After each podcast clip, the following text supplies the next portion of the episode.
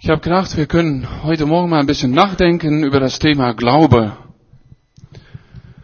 Jetzt denkst du wahrscheinlich, das machen wir doch jeden Sonntag. Naja, stimmt, hast du recht.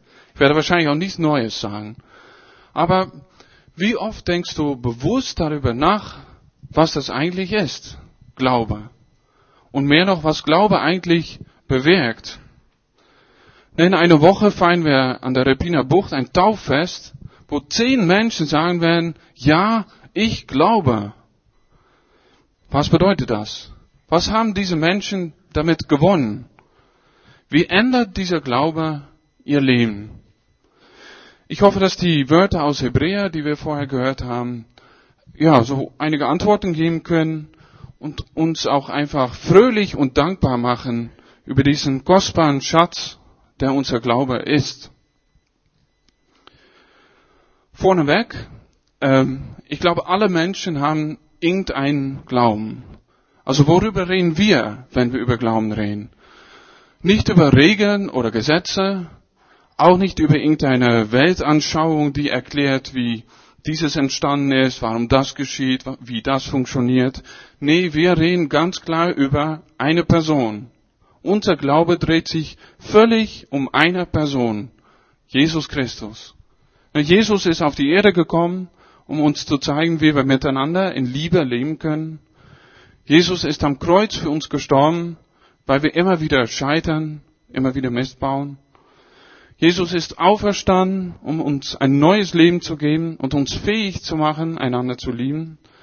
Und Jesus ist in den Himmel gefahren und wird eines Tages zurückkommen und alles neu machen. Darüber reden wir, wenn wir über Glauben reden. Dann wisst ihr Bescheid. Zurück zu Hebräer. Der Autor von dem Hebräerbrief sagt in einem Satz, Kapitel 11, Vers 1, ist auch sehr berühmt, ganz viel über den Glauben. Er schreibt, der Glaube ist ein Festhalten an dem, worauf man hofft, ein Überzeugtsein von Dingen, die nicht sichtbar sind. Lass mich mit dem letzten anfangen. Ein Überzeugtsein von Dingen, die nicht sichtbar sind. Oder wie Luther übersetzt, ein Nicht-Zweifeln an dem, was man nicht sieht. Man könnte sagen, Glaube sorgt dafür, dass deine Welt deine Realität größer wird. Glaube lernt dich mehr zu sehen, als es zu sehen gibt. Es gibt dazu eine interessante Geschichte, die dreht sich um Elisa, einen großen Propheten aus dem Alten Testament und seinem Diener. Und während dieser Geschichte gibt es einen Krieg zwischen dem König von Aram und dem König von Israel. Und der König von Aram versucht immer wieder Israel zu attackieren. Aber irgendwie weiß der König von Israel immer genau, wo Aram seine Soldaten in Stellung gebracht hat.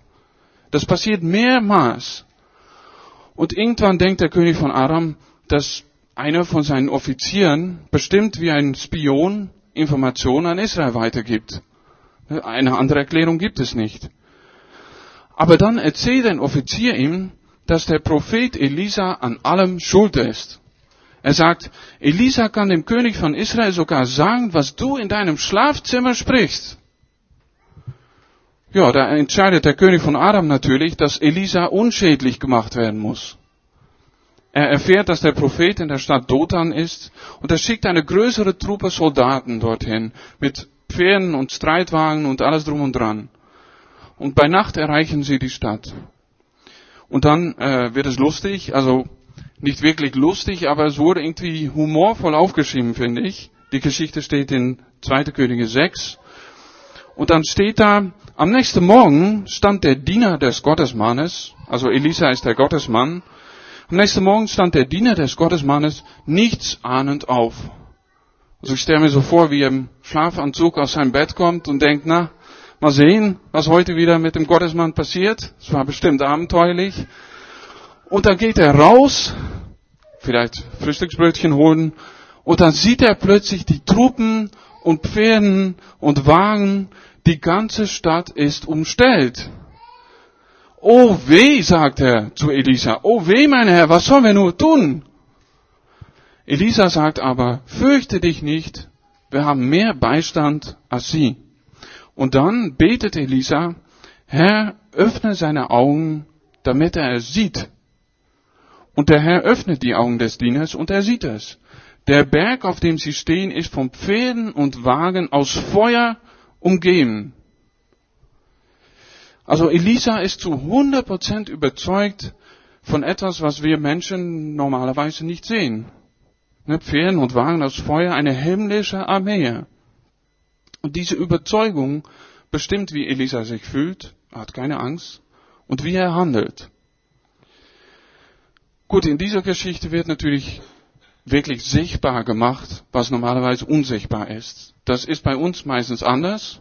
Unsere Augen werden meistens nicht so konkret geöffnet.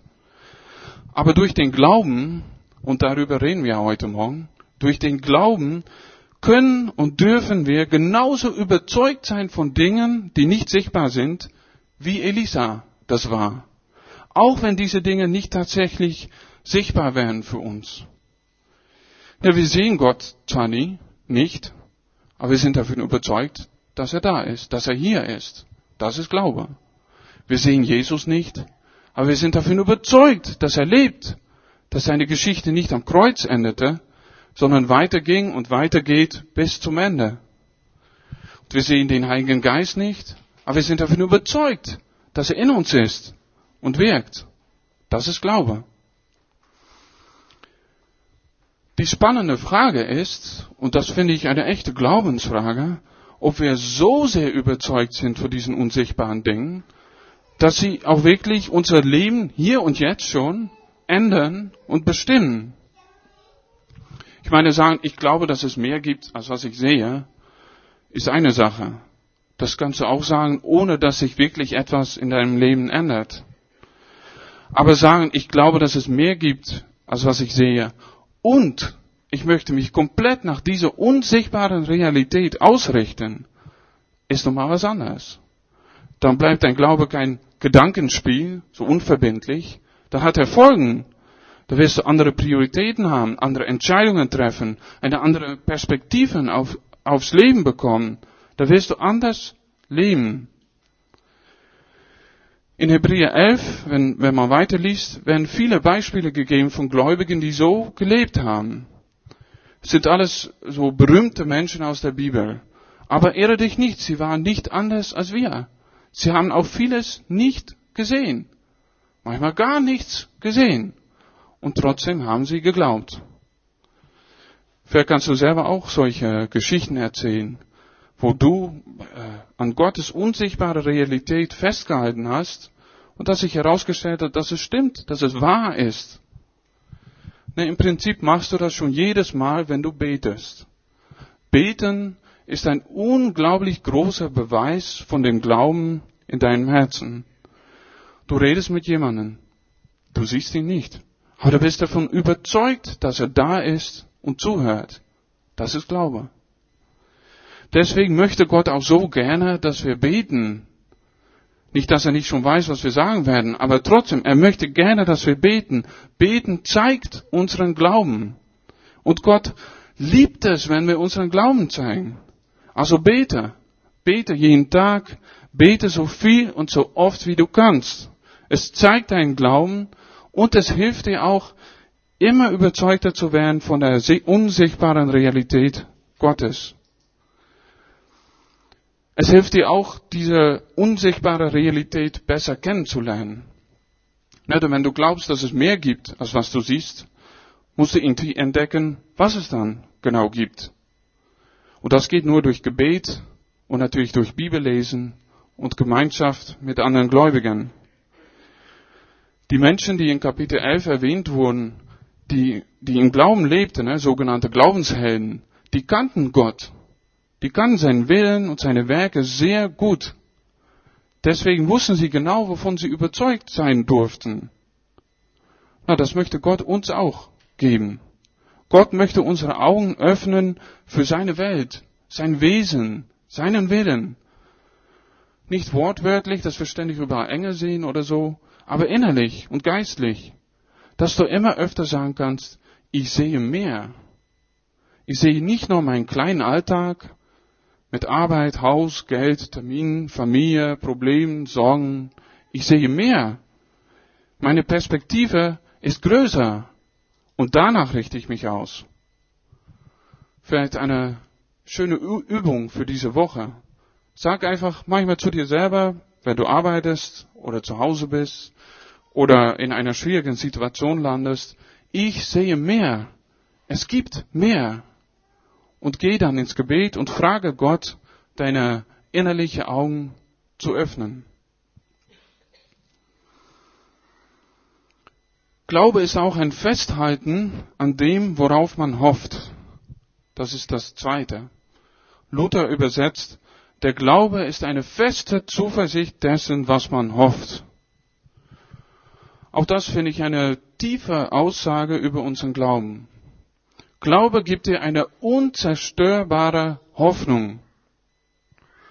Hoffnung auf was? Dass eines Tages alles gut sein wird. Alle Tränen werden abgewischt, alle Leid wird beendet und wir werden glücklich sein.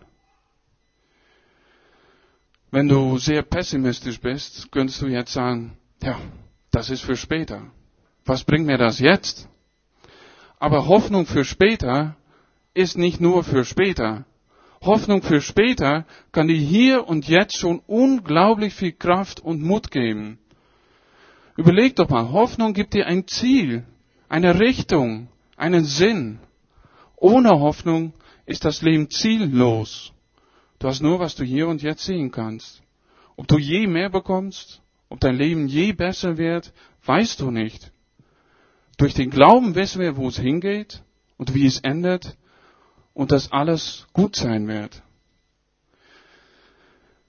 Diese Hoffnung geht über unsere Lebenszeit auf der Erde hinaus. Und das ist vielleicht ein bisschen schwierig. Also über die Glaubenshelden in Hebräer 11 wird gesagt, sie alle sind im Glauben gestorben, ohne das empfangen zu haben, was Gott ihnen versprochen hatte. Das ist ja krass. Ohne das empfangen zu haben. War ihre Hoffnung deswegen umsonst? Nö.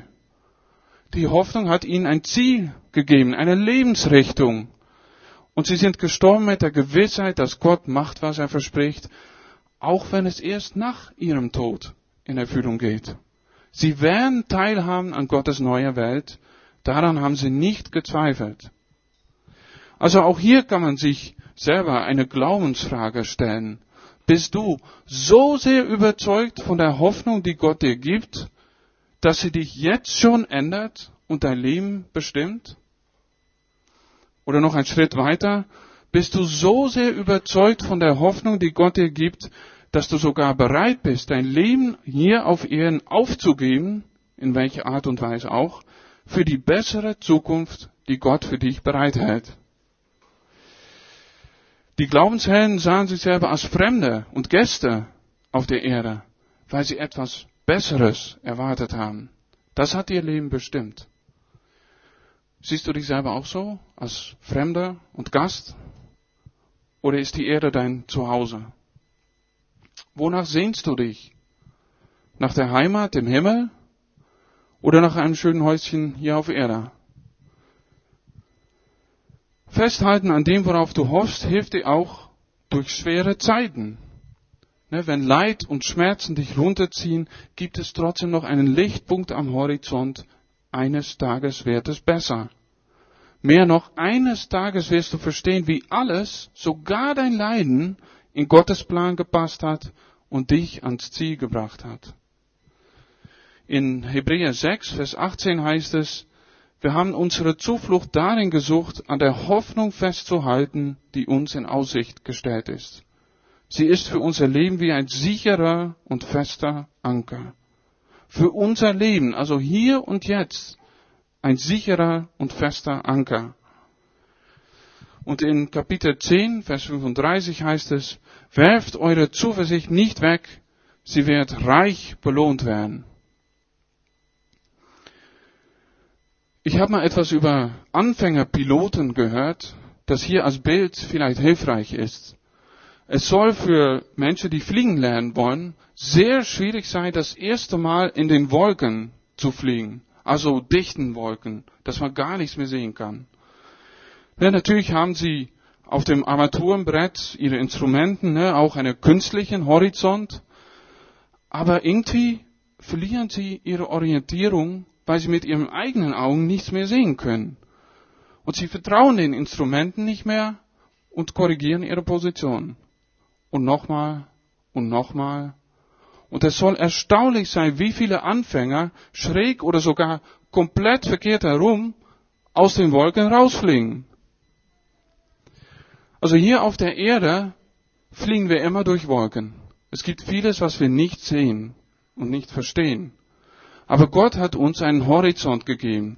Der Glaube, dass es mehr gibt, als was wir sehen und dass wir nicht einfach so umherfliegen, sondern unterwegs sind zu einem wunderbaren Ziel. Auch wenn die Wolken uns verwehren, müssen wir uns an dem Horizont, an unserem Glauben orientieren und festhalten.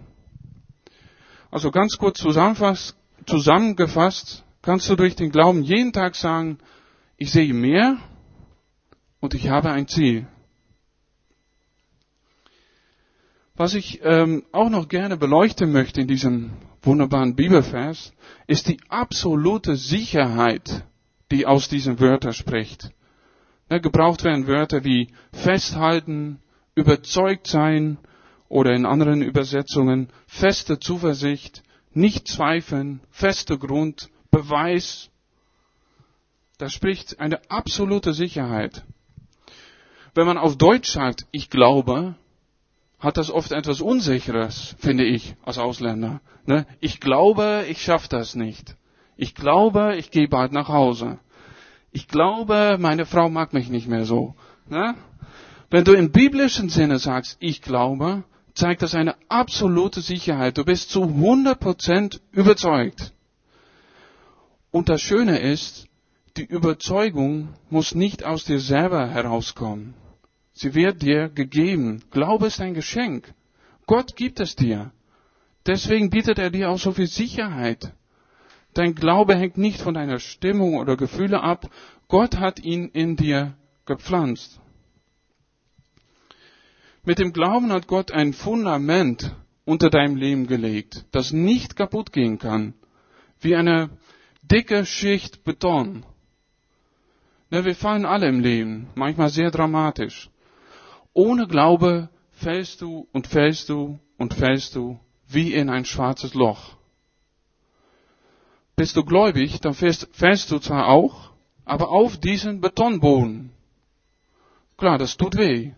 Da wirst du dich verletzen. Aber du brichst da nicht durch. Es hält dein Gewicht. Egal wie schwer du bist. Ich bin selber mittlerweile über 30 Jahre im Glauben unterwegs, könnte man sagen. Und ich finde es absolut nicht einfach. Aber dieses Fundament, dieser Boden hat mich immer getragen. Da ist noch nicht mal ein Riss oder Löchlein zu sehen. Nicht, weil ich so toll bin oder so stark, ne, überhaupt nicht. Aber so ist Gott. Wenn er etwas schenkt, hält es für immer und ewig. Neulich ging es mir richtig schlecht, kann ich erzählen. Also ich saß am Schreiner See und habe mit Gott geschimpft. Ich habe gesagt, Gott, ich habe keinen Bock mehr. Ich möchte nicht mehr. Warum ist das Leben so schwer und traurig und schmerzhaft? Ich lag innerlich sozusagen auf diesem Boden und habe darauf eingeschlagen, richtig hart, fast als ob ich ihn selber kaputt machen wollte, weil ich nicht mehr weitermachen wollte. Ich bin dann aufgestanden und nach Hause gegangen, habe mich kurze Zeit ganz leer gefühlt, aber noch bevor ich abends eingeschlafen bin, war diesem Boden wieder da. Unzerstörbar. Sogar meine eigene Wut und Frustration konnten ihn nicht kaputt machen. Also, Glaube bedeutet, ich sehe mehr, ich habe ein Ziel und ich habe immer festen Grund unter meinen Füßen. Zum Schluss ganz kurz zwei wichtige Sachen. Erstens, Jesus machte seinen Freunden regelmäßig Vorwürfe, dass sie zu wenig Vertrauen hatten. Er sagte dann immer, ihr Kleingläubigen, na, das kennt ihr bestimmt. Das zeigt, dass wir viel glauben, oder wenig Glauben haben können. Manchmal sind wir stark, manchmal sind wir schwach. Das kann von Tag zu Tag unterschiedlich sein. Unser Fundament bleibt immer. Sogar wenn unser Glaube so klein ist oder sich so klein anfühlt. Aber Gott möchte natürlich gerne, dass wir mehr Vertrauen bekommen, dass wir wachsen. Wird unser Glaube nur so groß wie ein Senfkorn, dann ist schon nichts mehr unmöglich, verspricht Jesus. Ich denke, das ist eine der wichtigsten Sachen in unserem Leben hier auf der Erde, im Glauben zu wachsen, immer mehr Vertrauen zu bekommen. Wie kann unser Glaube wachsen? Ich sage es nochmal, Gebet. Einmal brachte ein Vater seinen kranken Sohn zu Jesus und sagte, wenn du kannst, dann hilf uns. Und Jesus antwortete, was heißt hier, wenn du kannst? Alles ist möglich für den, der glaubt.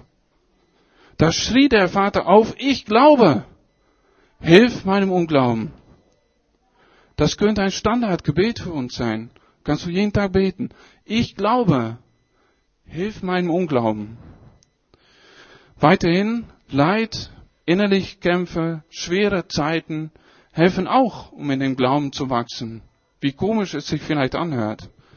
Ne, Jakobus, das ist ja immer so radikal, der nennt es sogar ein Grund zur Freude, wenn wir vielfältig auf die Probe gestellt werden. Er sagt, wenn euer Glaube geprüft wird, bewirkt das Standhaftigkeit. Man könnte auch sagen, es bewirkt ein Überzeugtsein, ein Festhalten. Und Petrus schreibt, dass unser Glaube geprüft wird wie Gold im Feuer. Also wenn dein Leben momentan schwer ist, verliere dann nicht den Mut. Vertraue auf Gott. Er wird es irgendwie nutzen und dich noch stärker machen. Und zweitens, vielleicht hast du diesen Glauben noch nicht. Aber denkst du, ja, diese Zuversicht und Überzeugung möchte ich auch haben. Ich möchte nicht länger blind sein und ziellos weiterleben. Wie kann ich diesen Glauben bekommen? Wie gesagt, es ist ein Geschenk von Gott. Also bitte ihn einfach darum. Gott ist gut und großzügig. Er gibt allen vorbehaltslos und macht niemanden einen Vorwurf, sagt Jakobus. Wenn du anklopfst, wird er sicherlich für dich öffnen. Sehnst du dich nach diesem kostbaren Schatz, der unser Glaube ist? Dann wende dich an Jesus, den Mittelpunkt unseres Glaubens. Er hat für dich gelitten am Kreuz und ist wieder auferstanden von dem Tod, damit du mehr sehen kannst, ein Ziel im Leben bekommst und für immer getragen wirst. Bis zu dem Tag, wo alles, was wir glauben, sichtbar wird und unsere ganze Hoffnung erfüllt wird. Was für ein herrlicher Tag wird das sein. Amen.